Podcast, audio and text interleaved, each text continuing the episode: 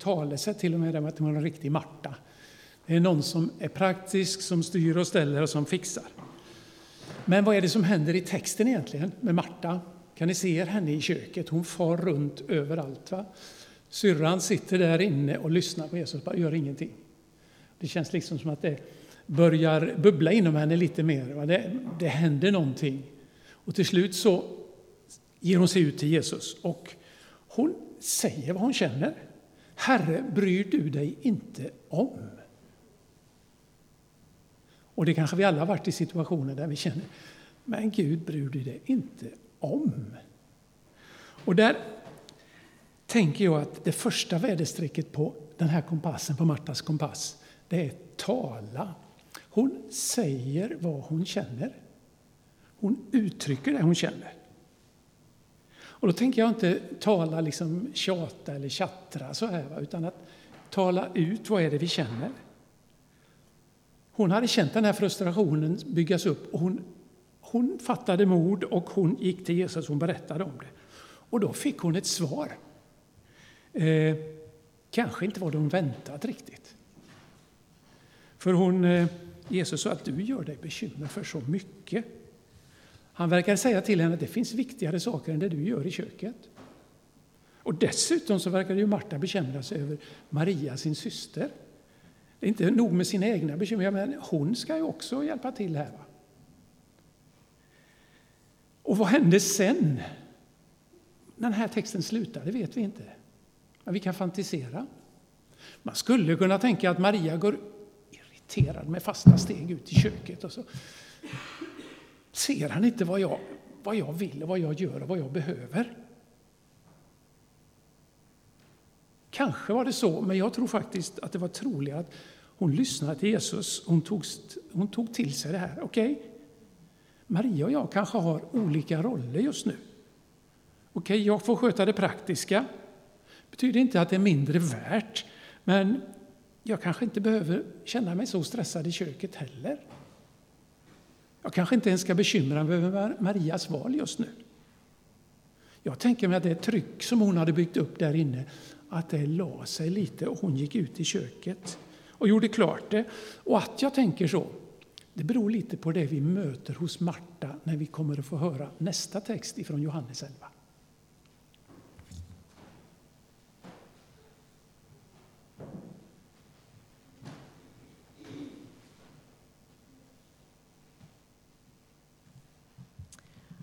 Jag ska läsa två olika delar från Johannes 11 med början på vers 3. Systrarna, alltså Marta och Maria, skickade bud till Jesus och lät säga Herre, din vän är sjuk. Och när Jesus hörde det sa han Den sjukdomen leder inte till döden utan ska visa Guds härlighet så att Guds son blir förhärligad genom den. Jesus var mycket fäst vid Marta och hennes syster och Lazarus. När han nu hörde att Lazarus var sjuk stannade han först kvar två dagar där han befann sig. Och sen hoppar vi en bit. När Jesus sen kom dit fann han att Lazarus redan hade legat fyra dagar i graven. Betania låg inte långt från Jerusalem, ungefär en halvtimmes väg. Och många judar hade kommit ut till Marta och Maria för att trösta dem i sorgen över brodern. Och när Marta hörde att Jesus var på väg gick hon och mötte honom. Men Maria satt kvar hemma. Marta sa till Jesus, Herre, om du hade varit här, då hade inte min bror dött. Men jag vet ändå att Gud ska ge dig vad du än ber honom om. Jesus sa, din bror kommer att uppstå. Och Marta svarade, ja, jag vet att han ska uppstå vid uppståndelsen på den sista dagen. Men då sa Jesus till henne, jag är uppståndelsen och livet. Den som tror på mig ska leva om han än dör. Och den som lever och tror på mig ska aldrig någonsin dö. Tror du detta? Och hon svarade, ja, Herre, jag, jag tror att du är Messias, Guds son, han som skulle komma till världen. Sen gick hon hem och kallade på sin syster Maria och viskade Mästaren är här och kallar på dig. När Maria hörde det steg hon strax upp och gick för att möta honom. Men Jesus hade ännu inte kommit in i byn utan var kvar där Marta hade träffat honom. Judarna som var hemma hos Maria för att trösta henne såg att hon hastigt reste sig och gick ut. Och det följde efter i tron att hon gick till graven för att gråta där. När Maria nu kom dit där Jesus var och fick se honom kastade hon sig för hans fötter och sa Herre, om du hade varit här, då hade min, so min bror inte dött. När Jesus såg hur hon grät och hur judarna som hade följt med henne också grät blev han upprörd och skakad i sitt innersta och han frågade Var har ni lagt honom? Och de sa Herre, kom och se. Jesus föll i gråt och då sa judarna Se hur mycket han höll av honom. Men några av dem sa Kunde inte han som öppnade ögonen på den blinde ha gjort så att Lazarus inte behövt dö? Jesus blev åter upprörd och gick till graven. Det var en klipphåla med en sten för öppningen. Och Jesus sa, ta bort stenen. Den dödes syster Märta svarade då, men herre, han luktar ju redan. Det har ju gått fyra dagar. Jesus sa till henne, har jag inte sagt dig att om du tror ska du få se Guds härlighet? Det tog bort stenen och Jesus lyfte blicken mot himlen och sa Fader, jag tackar dig för att du har hört mig. Själv visste jag att du alltid hör mig, men jag säger detta med tanke på alla de som står här, för att de ska tro på att du har sänt mig. Och sen ropade han med hög röst, Lazarus, kom ut! Och den döde kom ut med armar och ben inlindade i bindlar och med ansiktet täckt av en duk. Och Jesus sa åt dem, gör honom fri och låt honom gå.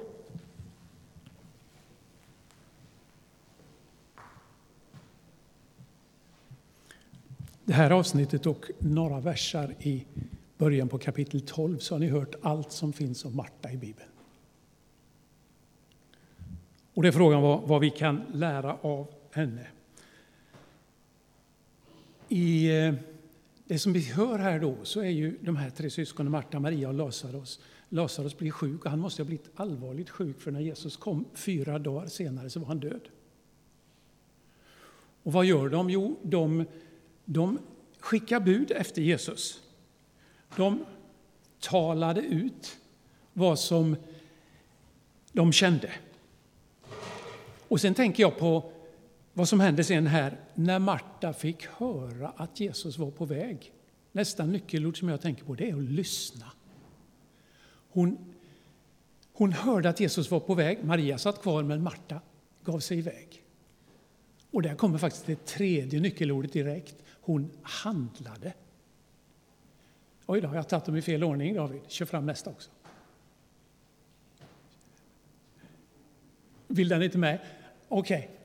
Det skulle stå handla där uppe, men det är tydligen fel på powerpointen. Där ser man.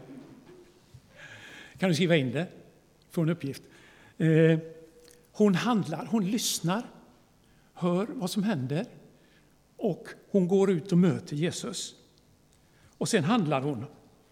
Och vad händer i nästa läge? Jo, hon talar till Jesus. Hon uttrycker vad hon känner igen, precis som i förra texten. Herre, om du hade varit här. Om du hade varit här. Har ni tänkt så någon gång? Gud, om du ändå hade varit med nu. Och egentligen, det hon säger då, men varför Jesus, varför var du inte här? Du kunde väl ha gjort någonting? Kunde du inte ha fixat det här? Det är väl vad hon menar. Men i samma andetag så ger hon uttryck för det jag tänker som fjärde väderstrecket eller fjärde nyckelordet, förtröstan. För hon säger att om du hade varit här, då hade han inte dött. Hon har sån tilltro på Jesus att hon har sagt, hade du varit här, då hade han inte dött, men nu är det kört. Ungefär. Och så lägger hon till efter det, men jag vet ändå att Gud ska ge dig vad du än ber om. Och så kommer den här dialogen som vi har hört, som jag inte ska dyka ner i. Men den dialogen ger ju uttryck, ger Johannes anledning att teckna ner några väldigt viktiga Jesusord, där Jesus säger om sig själv att jag är uppståndelsen och livet. Den som tror på mig ska leva om han än dör, och den som lever och tror på mig, han ska aldrig någonsin dö. Och så frågar han Marta, tror du på det här? Och så ger hon en mycket tydlig bekännelse som faktiskt är, kan man säga, en av anledningarna till att Johannes skriver det här evangeliet. För hon säger, ja Herre, jag tror att du är Messias, Guds son, han som skulle komma till världen. Det är ju egentligen Johannes anledning till när han skriver sitt brev, att tala om att Jesus är Messias, den utlovade. Men så hoppar jag ytterligare lite i texten. Och så kommer vi fram till det när Jesus säger ta bort stenen. Och det är en utmaning. återigen så är det Marta som talar. Va? Hon säger, nej men, nej, men, nej, men, nej, men ta det lugnt nu Jesus. Han luktar redan. Han har ju legat där i fyra dagar. Och kanske är som Londonvärmen var för ett tag sedan. Riktigt varmt där nere. Och vad händer med en kropp på fyra dagar? Det är inget trevligt. Så hon säger det hon känner. Och återigen, Marta talar och eftersom hon talar så får hon ett svar. Hon får en anledning att lyssna igen. Men har jag inte sagt dig att om du tror ska du få se Guds härlighet? Och hur reagerar Marta i det här? Hon har talat, hon lyssnar på Jesus. Hon förtröstar på honom och handlar. Hon ger order om att rulla bort stenen.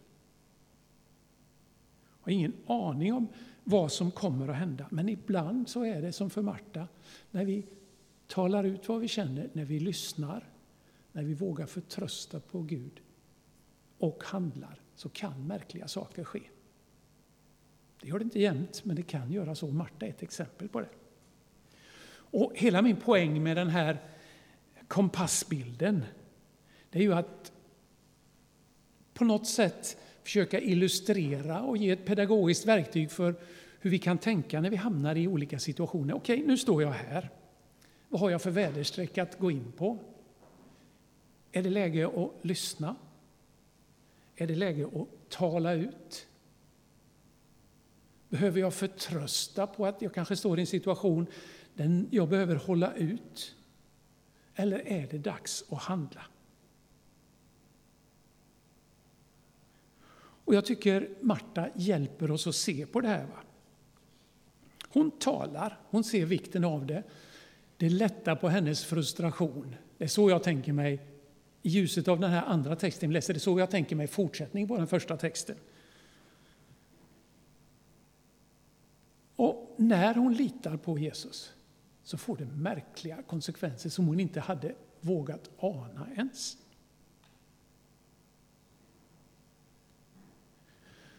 Så jag tänker, idag kan vi ha någon nytta av Martas kompass? Ja, som jag sa, vi, vi står i en situation och reflekterar. Hur ska jag göra?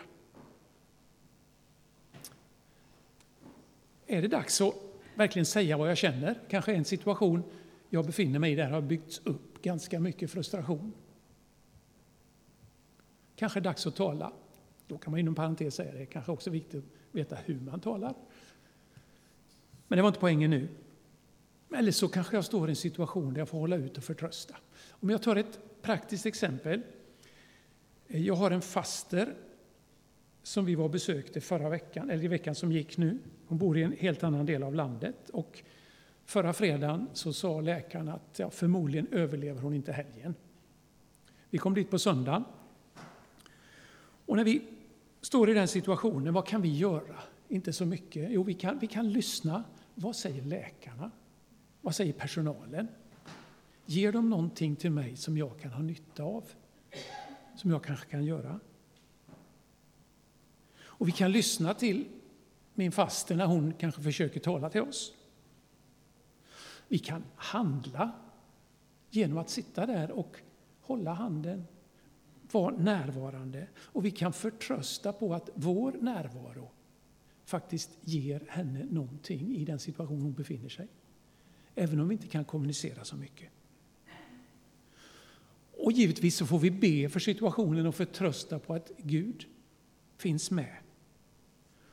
Och det, går, det gick lite upp och ner för henne, men i slutet av veckan, när vi åkte hem i fredags, så hade hon kommit tillbaks till sitt hem. Och hon klarar av det värsta av den här persen, även om inte det är över än för henne. och så. Vi vet inte hur länge hon får leva. Men för mig var det kanske ett, ett tillfälle där jag kan tänka den här kompassen. Hur ska, jag, hur ska jag agera nu? Vad är det som är rätt i den här situationen? Och kanske man kan också använda kompassen om vi anar att vi beter oss lite tokigt. För ibland kanske det är så att vi är så i farten att vi handlar och pratar utan att tänka efter. Det går bara för full fart.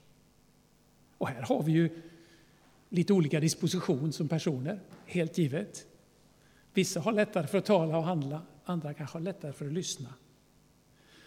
Men kanske också fundera på, är det dags nu att jag kilar ner lite, tar det lugnt och vågar vila här?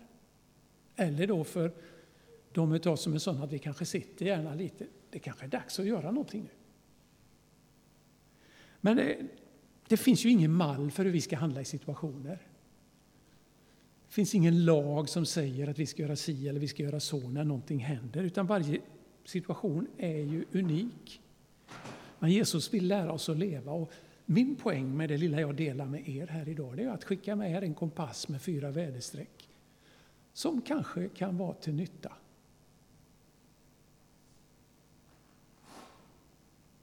Amen, säger jag där. Jesus, tack för att i ditt ord så möter vi en massa personer och de flesta där har någonting att lära oss. Ibland blir det tydligt, ibland är det svårt att ta till sig. Men jag ber att Marta ska få vara ett exempel som kan följa oss. Inte bara som en person som står i köket och diskar, som hon kanske har fått göra genom historien. Utan jag ber att hon ska kunna få vara med som en person som också talar, som lyssnar, som vågar förtrösta på Jesus och som handlar när det är dags. Och jag ber dig Jesus bara om nåd att vi ska kunna få leva på det sättet.